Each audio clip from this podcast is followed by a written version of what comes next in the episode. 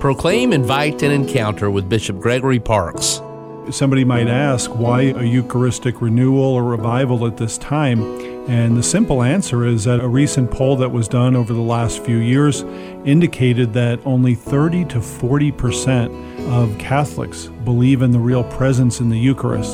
So when the bishops heard this, we were very concerned, and, and I think that was the impetus for this three year Eucharistic renewal or revival.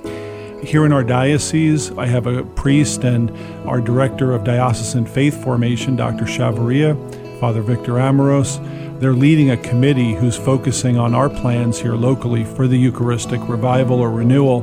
The first thing we did was this summer we opened it with a holy hour at the cathedral and also asked our parishes to participate in that as well.